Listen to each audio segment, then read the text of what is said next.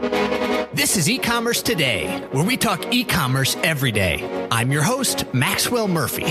My goal is to help e-commerce companies become the best place in the world to buy the products they sell. I talk strategy, I talk management, I talk about real processes you can put in place to take your e-commerce business to the next level.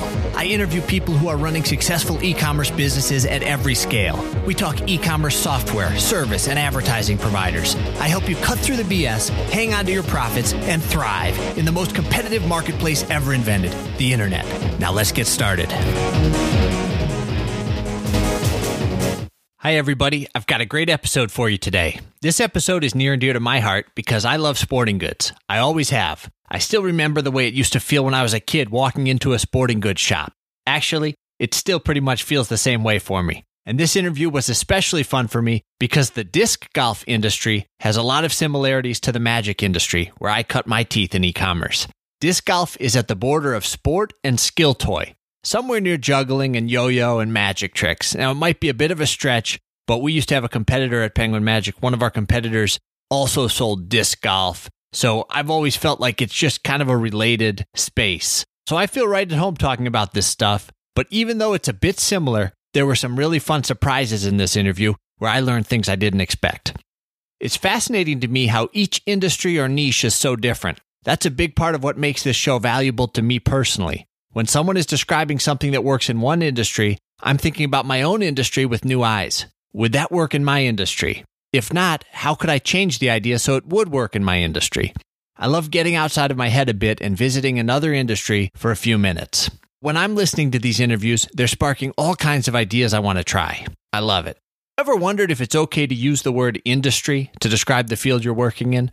I know it feels a bit odd to use the word industry to describe magic tricks or disc golf, but I looked it up on dictionary.com. Dictionary.com says industry is the aggregate of manufacturing or technically productive enterprises in a particular field, often named after its principal product.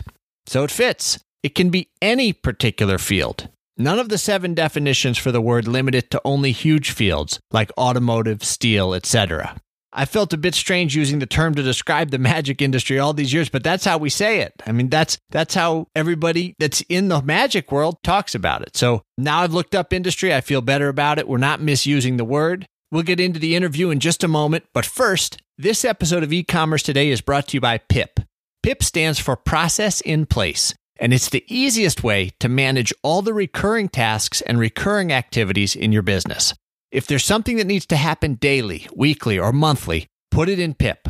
As a manager, you'll see a string of green boxes on your dashboard if it's happening. If it's not happening, you'll see red boxes. It's very simple, but this is such a powerful way to manage your people. You're setting a real expectation and you're following through on it. That's the thing that so many managers struggle with following through and following through consistently. How do you establish that high standard if you don't have a way to measure it? You're going to be busy doing what you do as an entrepreneur, as a manager. You're busy with what you're focused on. You don't have time to worry about what your employees are supposed to be doing. So put it in PIP.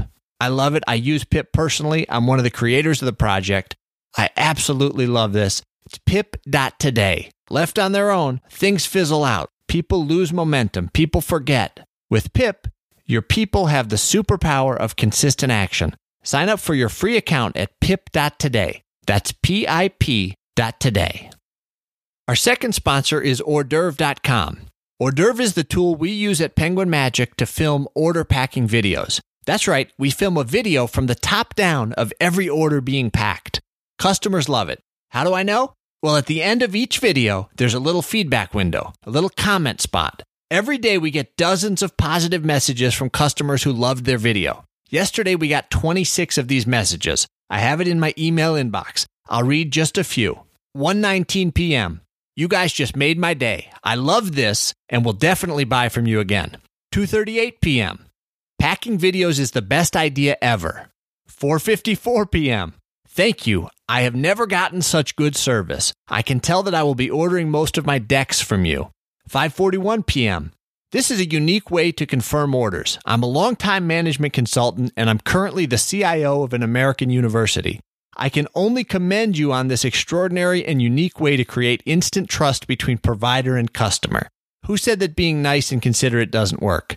You've earned my clientele now and for any subsequent order. Congrats and keep it up. Okay, they're not all that good. Okay, I picked that one because it's particularly good. Most of them are like the other ones. That one blew it out of the water. 8:04 p.m. I love you guys. Anyway, this is straight from my inbox and it's only 5 of the 26 messages we got yesterday. It's amazing. Every single day the feedback rolls in and the customers love this. I don't understand why the competition doesn't do it, but I hope they don't start because every day we're creating difference. We're providing a service that's fundamentally different and fundamentally better than the competition. I love it. If you want to learn more about it, go to OrderV.com. That's O R D E R V.com. O R D E R V is in video.com. Tell them Maxwell sent you, and your first month is free. My guest today is Justin Anderson from Community Disc Golf. As the name implies, Community Disc Golf sells discs for the sport of disc golf. Wikipedia says disc golf, often referred to as frisbee golf, frolf, or folf, is a flying disc game, as well as a precision and accuracy sport in which individual players throw a flying disc at a target. Community Disc Golf is based in North Carolina. They're focused on becoming the very best place to learn about, shop for, and buy discs. I've been excited to connect with Justin to hear more about what they're up to. Justin, welcome to the podcast. Hi, happy to be here. Thanks so much for making the time. I wanted to start by going back to the beginning. How did you get involved in this whole thing? Yeah. Um, so in so in, in the activity, I'll just say um, I got emails from friends who lived a few states away saying, "Oh, you know, it's a great excuse to get outside, and you know, it's like kind of like hiking, but there's a sport involved too."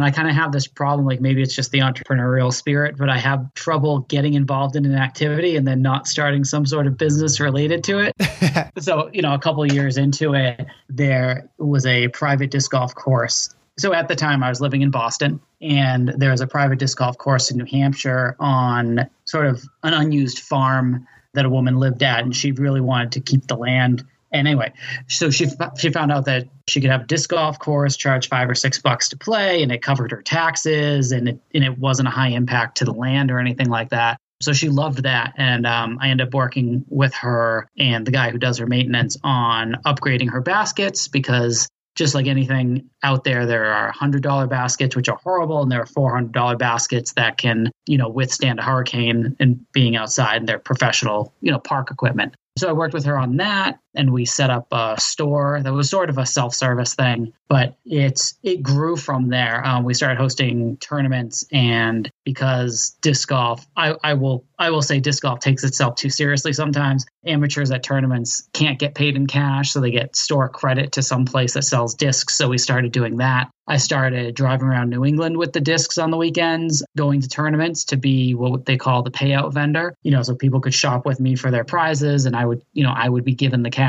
Oh, that's cool. Were you able to make a profit when that happens? Yeah, yeah. Oh, yeah, yeah. Um, yeah. I mean, there would be a discount to the club or tournament director or something like that, so it wouldn't be a whole lot. But then there's still just straight cash sales you know, and when, and it's it's all sort of cloudy as to you know when it's a when it's a tournament run on a public course, if they really have the right to tell me I can come and sell. We never got in trouble, but um, yeah. And then we started doing the payout for the New England club. That was like about 400 players for their like year end awards and tournaments and things like that. So within a year, we started doing website, and I'm on BigCommerce for that. That sort of happened probably a year ahead of my plans, but this was about 2011 when you put up the website, right? Yeah, yeah. So yeah, so I'd say 2010, like the business started as community disc golf, and then in 2011, right around this time, like September, October, we started with communitydiscs.com and then I I had to sort of split out the inventory because I couldn't necessarily fulfill orders that were sitting in New Hampshire an hour and a half away from my home. But when I was on the weekend going to a tournament, it was no problem to drive up, grab you know grab all the discs, go to a tournament half an hour from there or something, and then bring them back.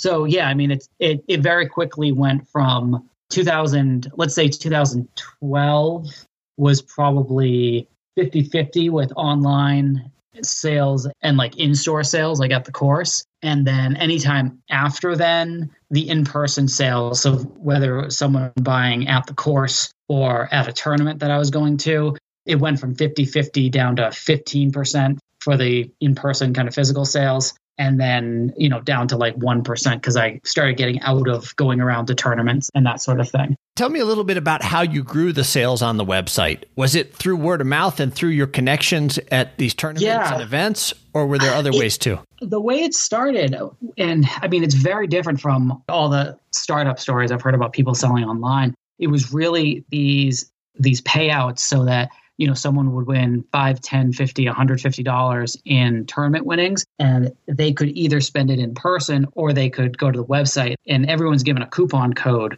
on tournament day uh, when they have winnings. It's like you know and it is just a handwritten thing like you've got 50 bucks and here's you know a 10 digit crazy number that you can go spend online. So i had a lot of people purchasing that way. Disc golf is still a growing activity so i would say in mid 2012, there was a newer disc golf company. Um, their their name is MVP, you know, like most valuable player, and they they were very popular. They had some putters and some mid rangers discs, and um, it's the driver disc that people really want because that's what's going to go far. When they were releasing a driver, it was hugely popular, and I set up a pre order for it, which I had not seen in disc golf before. I, I'm not saying I'm the only one who, you know, no one had done it, but I started doing that and it gained me huge notoriety. And I went from having, you know, I went from having maybe one to three sales every, you know, every day, but even having, you know, no sales on some days to then going to more like, you know, 150 orders a month and, you know, not having any days with no sales. Wow. By doing that pre order. So that really launched me. And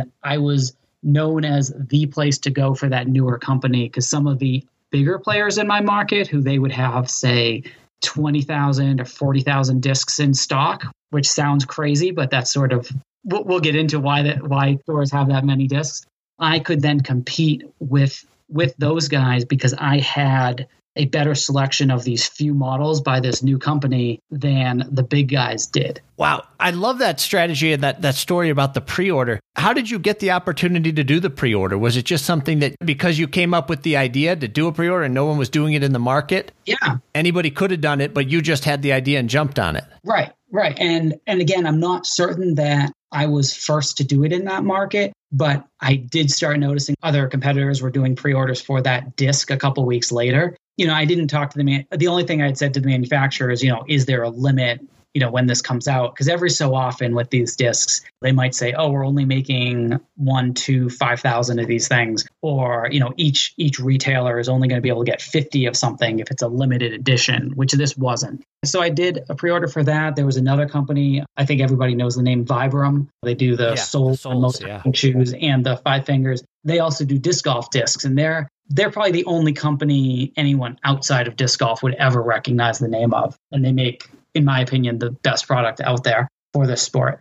They, you know, they also then came out with a similarly hyped disc that was, you know, became the furthest flying thing on the market for at least six months or a year. You know, I started doing a pre order for that, and I really got known as the place that does the pre order and the guy who's got a lot of stock of some of these smaller companies who haven't been in disc golf that long. When the pre order happened, Tell me hmm? about how, how, did that spread throughout the community? Uh, how did people find out oh, about it?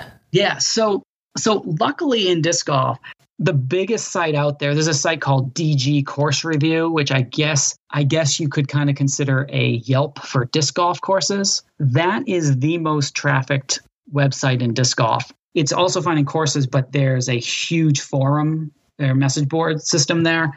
And that is just where I would say 90 plus percent of disc golf discussion happens. It's been a little fragmented over the years because now there's Instagram and Twitter and a whole bunch of other, and Facebook has, you know, obviously taken off. But historically, that website, that's where everybody talks about things. And that's where, you know, that's where your customers go when they have a bad experience. And that's where, you know, one customer goes when, you know, out of 100 people who have a great experience, you know, one of them will post there, but every single person who, you know, you do wrong to, they're going to post on that website.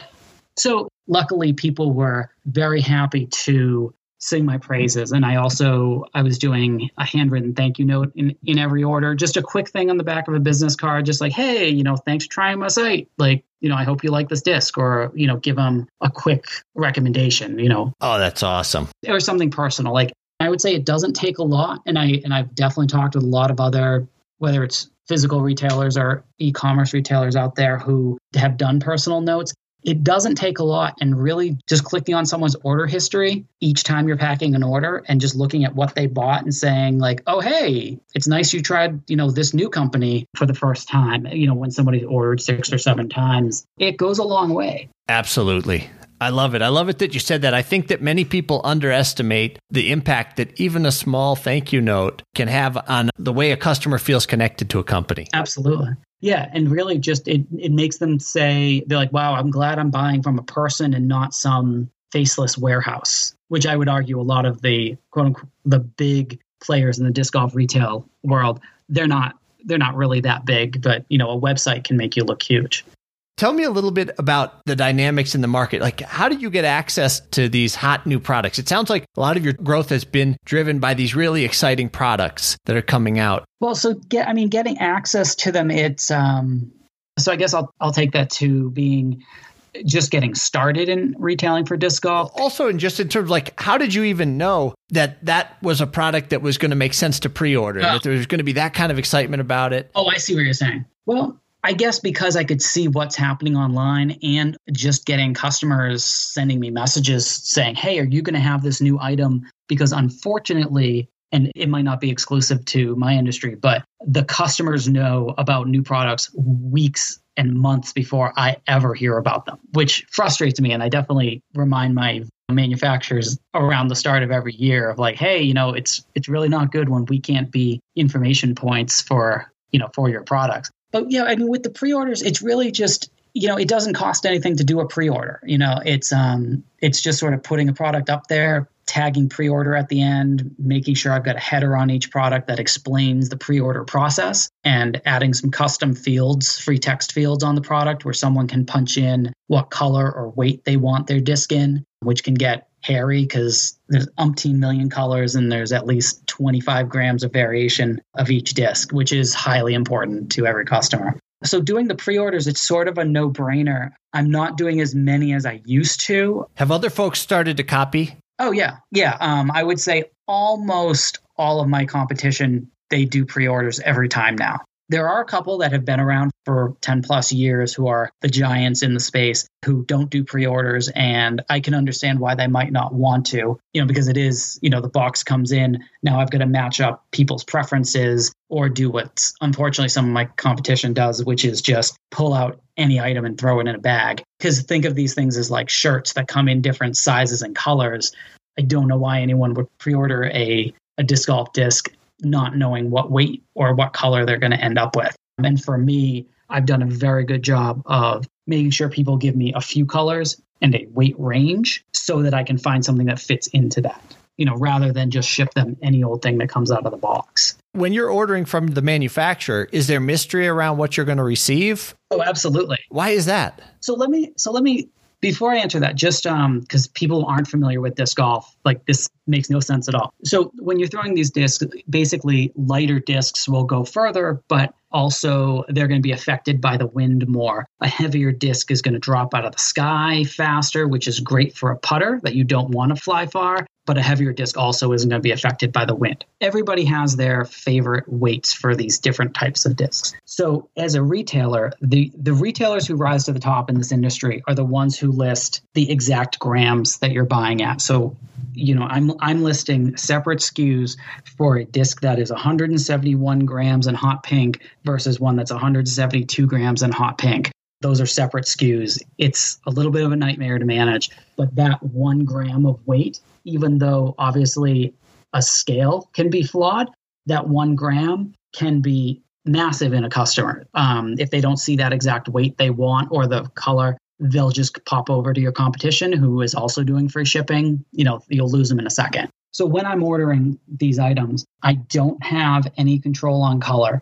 And for weight ranges, it depends on the companies. Like Vibram, I can order in two to three gram weight ranges. And then some other companies, it's like a 10 gram weight range.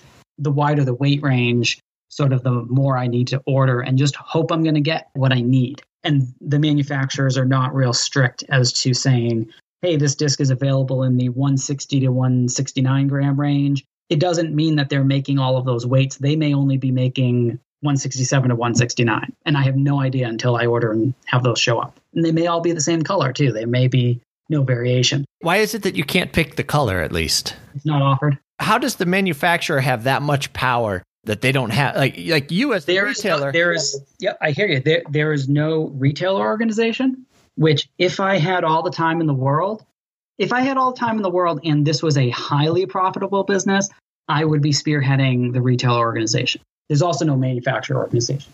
No, I agree with you. And but I just don't understand even from the market perspective. Yep. Is it that there aren't enough competing manufacturers? It could be. Um, I'm I'm not I'm not sure, but yeah, I mean, basically, when I'm ordering, you know, there each each product only has a few SKUs, right? And it's and it's the three or four weight ranges that those are available in, and color has nothing to do with it. The manufacturers are fully aware that at the retail level, customers care about colors, but I think it's just that the manufacturers change colors so frequently, and there are only a couple like so I, I carry I, I think I carry 10 different manufacturers discs and I would say only two or th- maybe three no I'm going to say two of those actually have set colors that I could actually ask them hey what you know what are your production colors? And they could actually tell me other companies the colors vary and they bleed into each other. So I run into difficulty listing these things because I can hold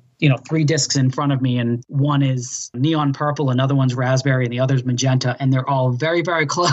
Yeah, that's you know but i'm trying i'm trying to be descriptive. I'm trying to do as good a job short of putting an individual photo of every single disc online which is possible but a pain in the neck Wow, th- this is hilarious. Now, I guess from the manufacturing side, it makes sense that they don't want to be stuck with Yeah. a lot of colors. I mean, because manufacturers then they have to get into matching the colors when they're doing new batches. yeah and more and more bins in the warehouse obviously I'm getting the sense that the manufacturers have a lot of power in this industry relative to the retailers. Was it hard to convince them to let you become a retailer? I mean, is that is that the hard part getting in to be one of their authorized retailers? actually and I, and I was going to touch on that earlier. I'm glad you came back to it. The number one manufacturer out there their name's innova like um, similar to like innovation. They're definitely the the leader and they don't they don't want to approve anyone new who's just on online. They want you to have physical location. I had that physical location through the course shop in new hampshire which now i don't really have so much since i've gone to north carolina. They're fine to keep selling to me because they sell a good amount through me and they're happy to keep me on but if i were starting today if someone's starting today they cannot get innova at all that is less of an issue now than when i started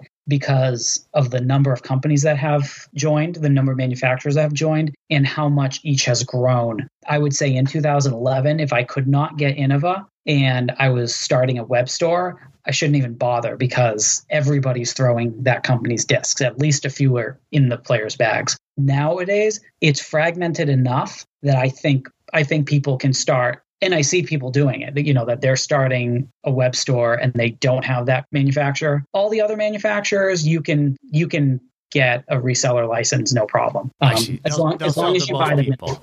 Yeah, and and um, there's a lot of business that's done through tournament directors. So people just running any old disc golf event, you know, whether they're running an event for 10 players or 600 players, they can buy it wholesale, which you know, which which drives me nuts when they're not buying a tournament stamped disc that says, you know, like fight breast cancer 2016 and you know, they put a logo on it. When those are sold at wholesale, obviously like that's great and the the club or the charity can sell that at retail. But yeah, I mean, I'm not a fan that when you're running an event, you can then just buy as many discs as you like wholesale and just give them out to your friends or sell them on eBay. Do you do any manufacturing of discs yourself? I don't. What keeps you from getting into the manufacturing side?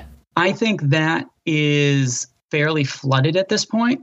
I could be wrong. But as a retailer, you have power to communicate directly to your customers. Right. So I've seen this model in a lot of other industries. We started Sure. with Penguin Magic with this, where we started out carrying a lot of different manufacturers' items. Mhm. As we built our audience, then we started manufacturing our own items, which we added Yeah. to the mix. Higher profit, more control. Sure, right, and and it is and it is a great model. And there's a company in Kansas City named Dynamic Discs, and they and they did that, and they and they partnered with a with a manufacturer in Sweden who already had two two lines of discs or two two brands that they were manufacturing and it's gone extremely well. And it went so well that that retailer became the sole distribution point for all three of those brands being manufactured in Sweden. So which was great for that company in Sweden rather than shipping to five or six distributors in the United States. Now it all goes to Kansas City. So I've seen it work and I've definitely thought about that. But I guess I guess for me it's just it's startup costs, it's partnering with an with an OEM,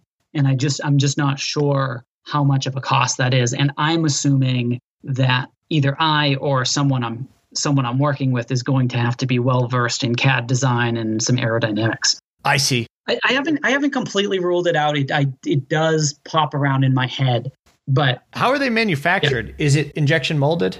Yeah, it's it's um, it's plastic molds. It's injection molding, unless unless you're talking about Vibram, because Vibram does a rubber-based compound and it's compression molded. So basically, they're taking blocks of their rubber mixture, putting it on a press, and just pressing and I guess steaming that thing to death for a few seconds, and now you have a disc. How does that result in different characteristics for the Vibram discs? Can you feel the difference? Oh yeah, I mean, so so when you talk about durability with these discs, plastic, as you can imagine, well, just from our recycling, right? Like you get all those different plastic numbers. Plastic can be soft and kind of soft and flexible, or it can be very, very hard and rigid. The softer the plastic, the better the grip you have on it, you know, just like a tire on the road or maybe a mountain bike handle, but it's going to be less durable. The harder the plastic, it's going to be more slippery if it's wet from dew on the grass or you're just playing in the rain, it's going to be horrible because it's going to fly out of your hand, you know, at the wrong time, but it's going to be more durable. So as you play disc golf, you're going to hit a lot of trees because the trees are well, I guess similar to golf, regular golf. The trees are the obstacles in this, and you're going to hit trees constantly with these discs. The cheap plastic, the soft plastic, that's not going to last very long, whereas hard plastic is going to last a lot longer and be more expensive. With the Vibram rubber, it's the opposite. The softer their rubber compound, the more durable it is. So with the Vibram discs, you can get a disc that feels like a nice, soft, grippy plastic that you love, but you know if you hit a tree three times, the disc's going to be junk. And with the Vibram, you get that same feeling, but it's gonna it's gonna last for years. I see. I love what Vibram does, so I can very easily turn into a commercial for them, which I'm trying to avoid doing. When you think about manufacturing the discs, yeah. is part of your hesitation that you think it would be a major challenge to produce a world class disc? Like you could easily yeah. produce a junky disc, but to get one that people really are going to love, is that where the difficulty comes in? I'll, I'll, I'll say yes to that, and time is the other is the other obstacle. Just to even think, okay, how do I even start down that road? I can't imagine. I can't imagine having the extra, you know, six hours in a day to start down that road. But honestly, from this conversation, now I'm gonna I'm gonna call a couple manufacturers and just ask what my options are. Oh, great! Now you're gonna have Vibram mad at me. Yeah. yeah. I mean, in my experience in in a lot of private labeling stuff, a lot of times you can yep. lean on the manufacturers, and if if they're just private labeling it for you, yeah. it may significantly cut down your your need to spend on your own design work. I mean, they. Oh, sure. Well, I will say any of the companies who are doing that. So they're not they're not necessarily retailers who have gone that direction, but you know, a disc from a company such as a company named Millennium, but you look on the bottom and it says, you know, manufactured by Innova. Any of those companies, they you never get stuff that's that's white labeled like that. It's always it's always unique unique molds to each manufacturer. I'm not sure if any of those original manufacturers would ever just say, oh no, we'd be happy to put your model name on this other disc, yeah. but it's never happened. That makes perfect sense.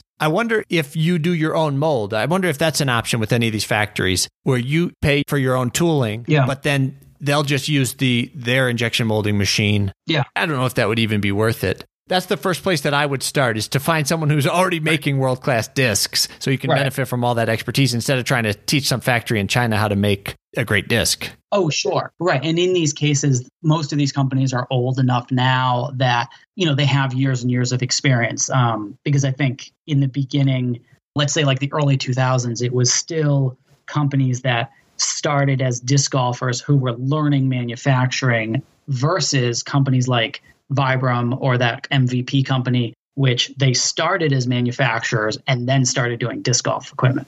And it shows. It definitely shows in the consistency of the product because these things, you know, they, they sell for 15 bucks. They're not, you know, they're not high end items, but players will search high and low for certain production runs of discs because the dome on the top might be flatter or domier within the same model based on when it was made, which is horrible inconsistency that some companies have with that. But the companies like an MVP or a Vibram, they have less of that inconsistency.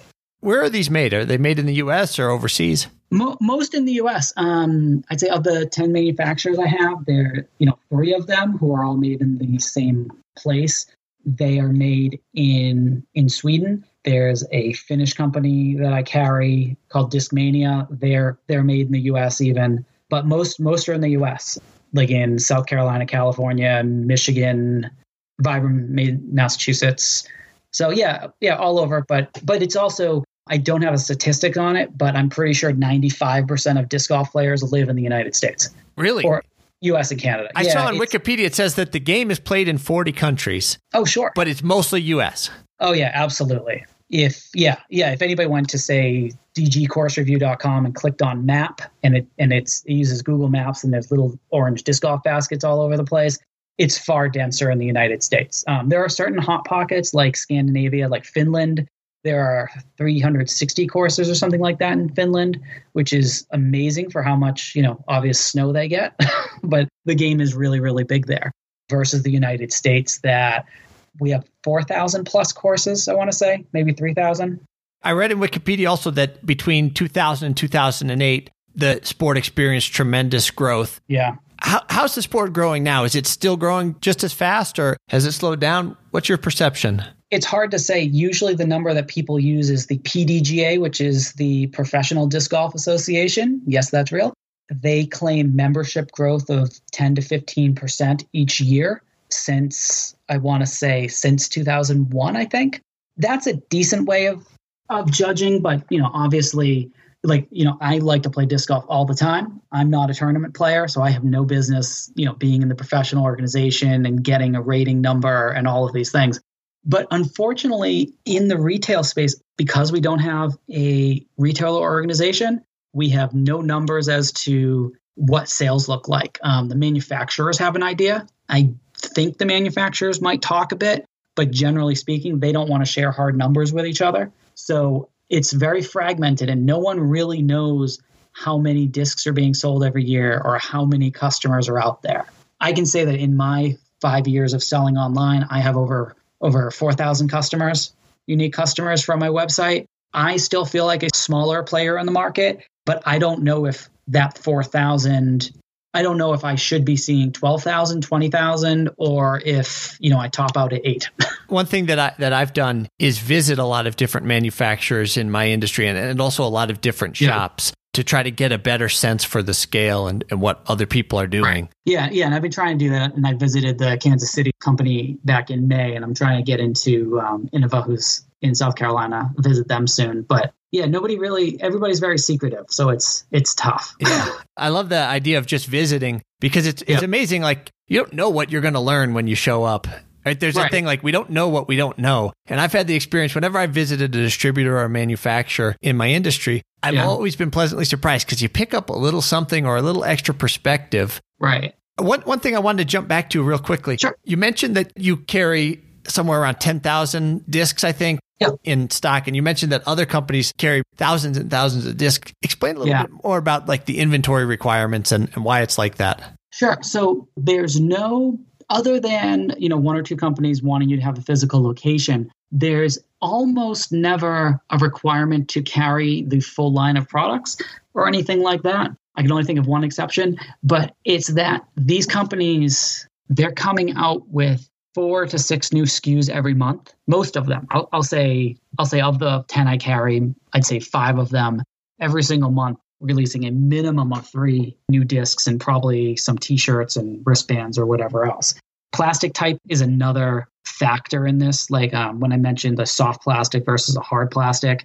you know just because you release a new mold that goes super far and goes to the right you can then release that in four or five other plastics and it's a new SKU every time and i need to buy you know i would say absolute minimum eight of those to have even a poor selection you know, I might buy 25 or 50 or 100 if it's a hot disc. So because of that, we have what I call SKU sprawl in that in order to appear to the customer that I have a decent selection, I need to be buying that every month.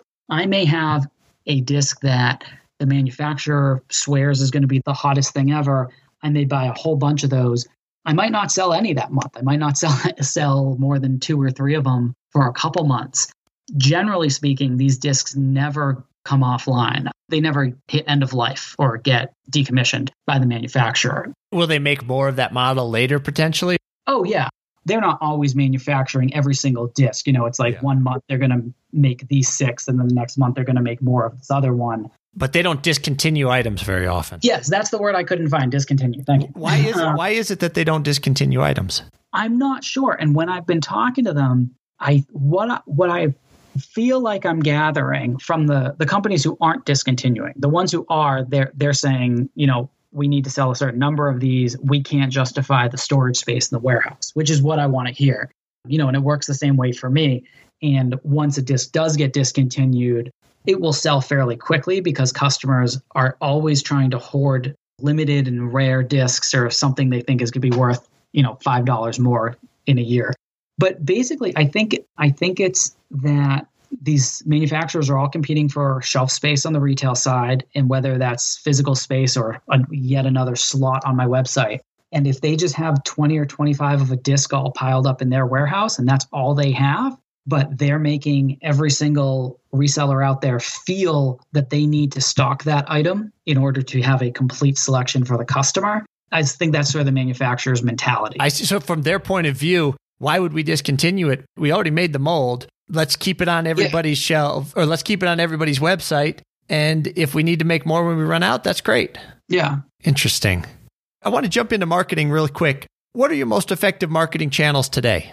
Um, through that site that I mentioned earlier, dgcoursereview.com, and then doing Facebook ads. Cool. I saw on Facebook you're running a contest right now. That looked fun. I am. Um, yeah, I just started those back in June, and they've gone better than I expected them to. I was always very afraid of just giving away inventory for free, but um, you know, people come out of the woodwork for free. So I just I tried to make it as simple as possible and not make people spam their friends or anything like that. So I just have people like my page, and then comment on the contest thread. You know, it obviously does huge things for my engagement numbers that we're all supposed to care about so deeply. But yeah, and, it, and it's gone from having, I think my first week I had maybe 40 or 50 comments or something like that. And then I'm getting over 300 now.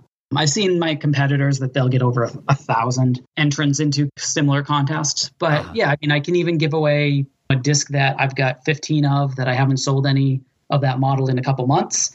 And people are thrilled to enter and people are thrilled to win. Cool. So Facebook is a part, and then that Yelp of, of disc golf is another yeah. piece of the puzzle. What are the other big drivers? Uh, do you do anything with Google AdWords or Amazon? Um, I don't do any AdWords. I tried that a couple years ago. I just never got back into it. When I started doing Facebook ads earlier this year, I just found them much more effective.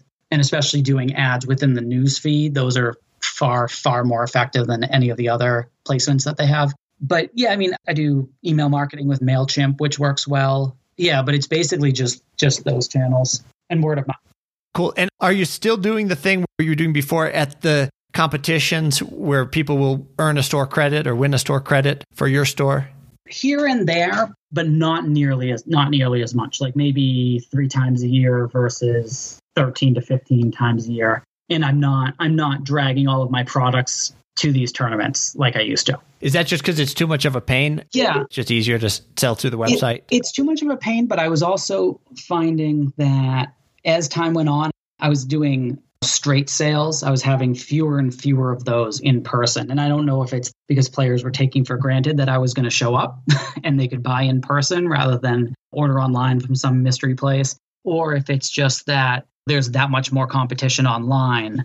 But I just wasn't selling as much in person. It was turning into what I would get in the lump sum from the tournament director, and then people would spend their coupons in person and online. But I wasn't really selling anything in person. So I wasn't hitting the minimum dollar value that I wanted to show up for the day. I see. Are tournaments a big part of the market, or is it mostly people just going out and playing on their own for fun? There is a large contingency that plays in the tournaments, but yeah, I mean, I'm I'm not sure what the percentage is. I'm sure the tournament players are a smaller percentage. It's the players on the amateur side, they buy more discs than people who play at the pro level and play for cash.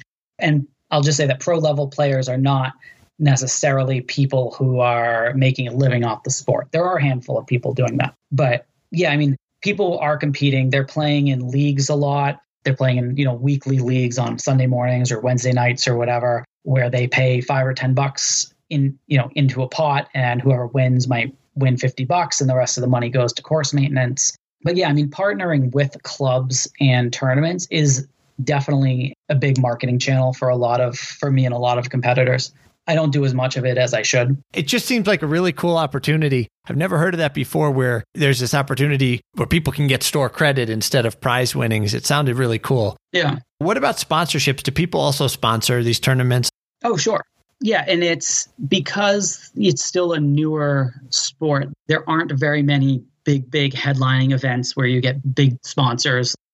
Some breweries like Woodchuck and like Keen Shoes, um, I'm trying to think of some other companies that have been known to sponsor tournaments, but usually it's just you know within the disc golf community it's somebody who makes disc golf t-shirts or you know some little company that is just one guy with an injection molded disc who just has that one thing to sell you know or other bigger disc golf companies sponsor the tournaments. As a reseller it's hard for me to justify giving a lot of money to tournaments, either giving cash or something that isn't going to turn into sales. You know, just doing like a whole sponsorship, similar to golf, sponsoring a hole, just having a little sign on the tee that has my logo. That doesn't really get people, that doesn't drive traffic to a website. If I had a local business, you know, across the street from the course, that could do better. They usually get, you know, the pizza parlor kind of ads for those things. But yeah, I mean, trying to drive people from actually playing a tournament or playing at a course to then go to a website is a difficult leap. Yeah. Even though people can obviously do it right from their smartphones now, that's that's a help. Yep.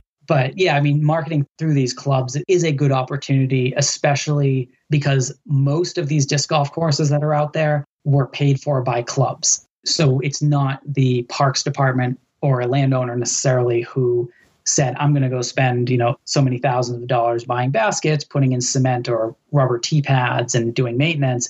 It's the local club local players who are raising the money for the equipment, installing it, maintaining it. In some cases, they're you know paying for the insurance policy on the land, which is great, and it's amazing to see that kind of community effort out there. But I think at the same time, I think there are a lot of players who pitch a course to a town and they just assume they're going to have to raise the money and they present it as, oh, we'll raise the money, you know, rather than waiting for the town to push back. I've got one final question sure. for you.